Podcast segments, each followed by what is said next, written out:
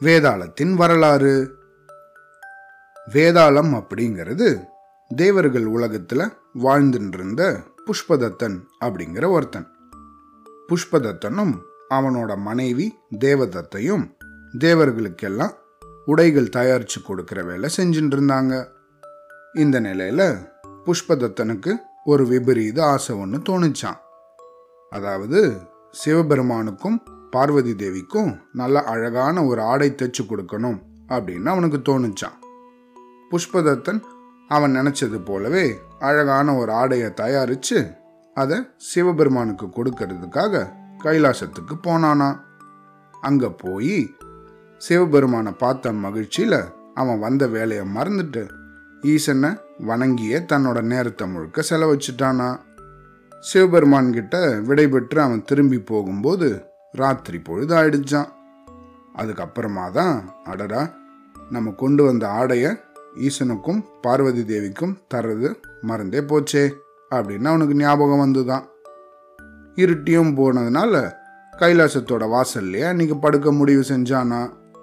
அன்னைக்கு ராத்திரி சிவபெருமான் பார்வதி தேவி கிட்ட ஒரு முக்கியமான தேவ ரகசியம் பற்றி சொல்லின்னு இருந்தாங்களாம் அது கைலாசத்தோட வாசல்ல படுத்திருந்த புஷ்பதத்தனோட காதில் கேட்டுடுச்சான். அடுத்த நாள் ஈசன் கிட்ட போய் தான் கொண்டு வந்த ஆடைகளை கொடுத்து ஆசீர்வாதம் வாங்கினானாம் புஷ்பதத்தன். அதுக்கப்புறமா தான் மொத நாள் ராத்திரி கைலாசத்தின் வாசலில் படுத்திருந்ததையும் சிவபெருமான் சொன்ன அந்த தேவ ரகசியத்தை கேட்டுட்டதையும் அப்போலேருந்தே தன்னோட மனசு படாத பாடுபடுறதையும் சொன்னானா தேவ ரகசியத்தை கேட்டுட்டதால பயங்கரமா கோமடைஞ்சாராம் சிவபெருமான்.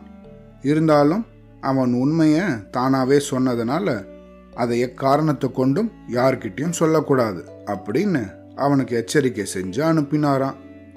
கைலாசத்திலிருந்து திரும்பி வந்த புஷ்பதத்தன் பல நாள் நிம்மதியே இல்லாம தவிச்சுண்டு வந்தானா. அவனோட மனைவி பல தடவை காரணம் கேட்டும் என்னன்னு சொல்ல தெரியாம ரொம்பவும் தவிச்சானா. ஆனா ஒரு நாள் அழுத்தம் தாங்காம அந்த தேவ ரகசியத்தை தன்னோட மனைவி கிட்ட சொல்லிட்டானா. இது உடனே சிவபெருமானுக்கு தெரிஞ்சிடுச்சான் தன் பேச்சை மதிக்காத புஷ்பதத்தனை வேதாளமாக மாற்றி பூமியில் முருங்கை மரத்தில் தொங்கும்படியும் ரகசியத்தை காக்க முடியாத நீ இனிமேல் கேள்விகளை கேட்டுக்கொண்டே உன்னோட வாழ்நாள் முழுசையும் கழிப்பாய் அப்படின்னும் சொல்லி ரகசியத்தை கேட்ட தேவதத்தைய வனத்தில் ராத்திரி முழுக்க வீணை வாசிச்சு மற்றவங்களோட தூக்கத்தை கெடுத்து கொண்டே இருப்பாய் அப்படின்னும் சாபம் அளிச்சிட்டாராம்.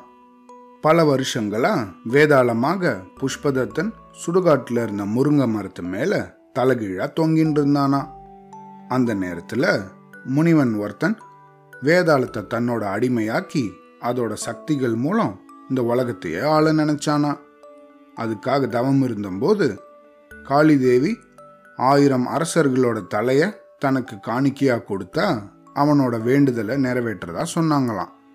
அந்த கொடூர முனிவனும் பல அரசர்களை ஏமாத்தி காளி கோவிலுக்கு கூட்டின்னு வந்து அவங்கள பலி கொடுக்க ஆரம்பிச்சானா இதே மாதிரி தொள்ளாயிரத்தி தொண்ணூத்தி ஒன்பது அரசர்களோட தலைய காளிக்கு பலி கொடுத்தானா விக்ரமாதித்தனை ஆயிரமாவது பலியா கொடுக்கறதுக்கு இந்த முனிவன் அவனோட அரசவைக்கு போய் காட்டுக்குள்ள ஒரு காளி கோவில் இருக்குது அங்க என்ன வேண்டுனாலும் உன்னோட நாடு நல்லா வளம் பெறும் அப்படின்னு சொன்னானா.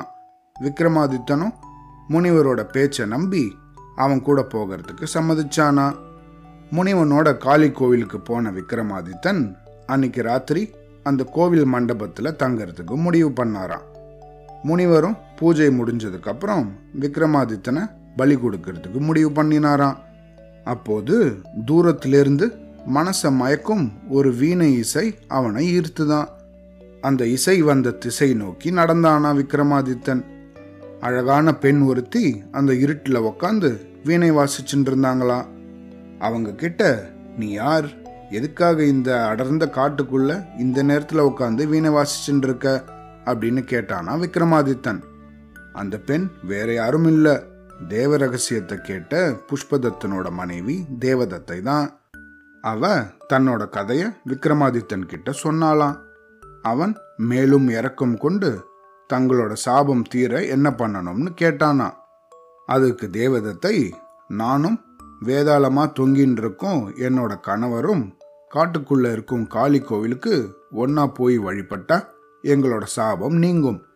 ஆனா என் கணவரை அந்த முருங்கை மரத்திலிருந்து இறங்கி காளி கோவிலுக்கு கூட்டின்னு வர்றது இயலாத ஒரு காரியம் அப்படின்னு சொல்லி அழுதாலாம் அது எவ்வளவு பெரிய ஆபத்தா இருந்தாலும் நான் அதை செய்யறேன் அப்படின்னு சொல்லி அங்கேருந்து போனானா விக்ரமாதித்தன். சுடுகாட்டுக்கு போன விக்ரமாதித்தன் அங்க தலைகீழ தொங்கின்னு இருந்த வேதாளத்தை தன்னோட முதுகுல கட்டி போட்டுண்டானா. அது வரைக்கும் அமைதியா இருந்த வேதாளம் விக்ரமாதித்தன் கிட்ட பேச ஆரம்பிச்சுதான். நாம கோயிலுக்கு போற வரைக்கும் நீ ஒரு வார்த்தை கூட பேசக்கூடாது. அதே நேரம் நான் ஒரு கதை சொல்லி அதுலேருந்து ஒரு கேள்வி கேட்பேன். அதுக்கு பதில் தெரிஞ்சும் நீ சொல்லலை அப்படின்னா உன்னோட தலை வெடிச்சு செதறிடும் அப்படின்னு சொல்லித்தான். விக்ரமாதித்தன் என்ன இதுக்கு பதில் சொல்றதுன்னு தெரியாம முழிக்க அவங்களோட பயணம் தொடங்கியது. விக்ரமாதித்தனோட முதுகுல ஏறின வேதாளம் அவன்கிட்ட கதை சொல்ல ஆரம்பிச்சது. விக்ரமாதித்தனும் கதை கேட்க ஆரம்பிச்சான். கடைசியா வேதாளம் கதையிலிருந்து ஒரு கேள்வி கேட்டது. அதுக்கான பதில் விக்ரமாதித்தனுக்கும் தெரிஞ்சே இருந்தது. பதில் சொன்னா வேதாளம் திருப்பியும் முருங்கை மரத்தில் ஏறிடும். பதில் சொல்லலைன்னா தன்னோட தலை வெடிச்சு செதறிடும். என்ன செய்யலாம்? அப்படின்னு யோசிச்ச விக்ரமாதித்தன் சரி பதிலே சொல்லிடலாம் அப்படின்னு வாய் திறந்து பதில் சொல்லிட்டான். தான் இட்ட நிபந்தனைய விக்ரமாதித்தன் மீறிட்டதால திருப்பியும் முருங்கை மரத்துக்கே போச்சாம் வேதாளம்.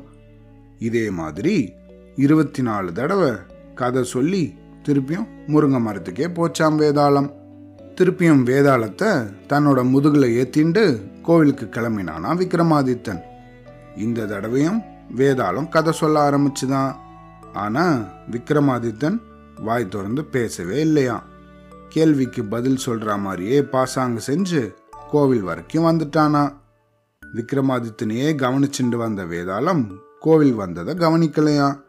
சிவபெருமான் சொன்ன மாதிரி கோவிலுக்கு புஷ்பதத்தனும் தேவதத்தையும் சேர்ந்தே வந்ததால அவங்களோட சாபம் நீங்கியதான் சாபம் நீங்கிய புஷ்பதத்தன் விக்ரமாதித்தனுக்கு நன்றி சொன்னதோட முனிவரோட உண்மையான எண்ணத்தை பத்தியும் சொன்னானா?